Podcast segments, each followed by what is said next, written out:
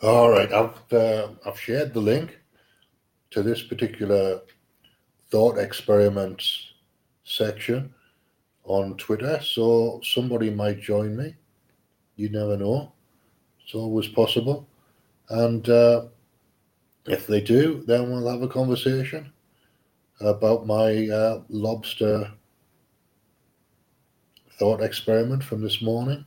if they don't, then I'll just ramble for a, couple of minutes and we'll see how we get on with that. So, the idea of the, the thought experiment this morning is uh, lobsters responding to their environment.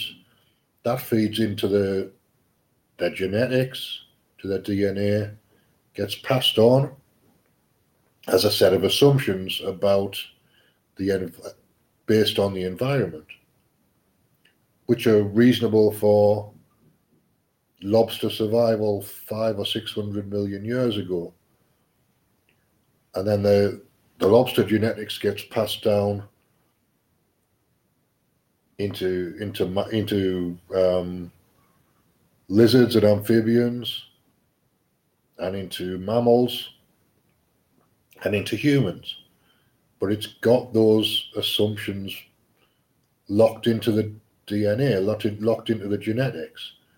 So I was imagining being a lobster 600 million years ago and trying to work out what would be locked into my DNA and I think it's probably the sun and the moon primarily. Uh, maybe some temperature things as well, but from from my perspective, I'm interested in mass hypnosis, and mass hypnosis is about mass assumptions about how the world works. So this kind of environmental influence on DNA, epigenetics, in other words, epigenetics, being passed down for 600 million years, that's a long time to pass down an assumption about the world. And uh, we might be able to change that now. We can certainly question it. So the the example I used this morning was uh, in the thought experiment was about uh, hierarchy, the hierarchy of the sun and the moon, and how how a lobster would respond to the uh, the sensations it's getting, it, it's all the input it's receiving from the environment. So the the consistent ones, the consistent inputs are from the sun, and the moon in terms of major changes in environment. So th- those would probably get locked in in some way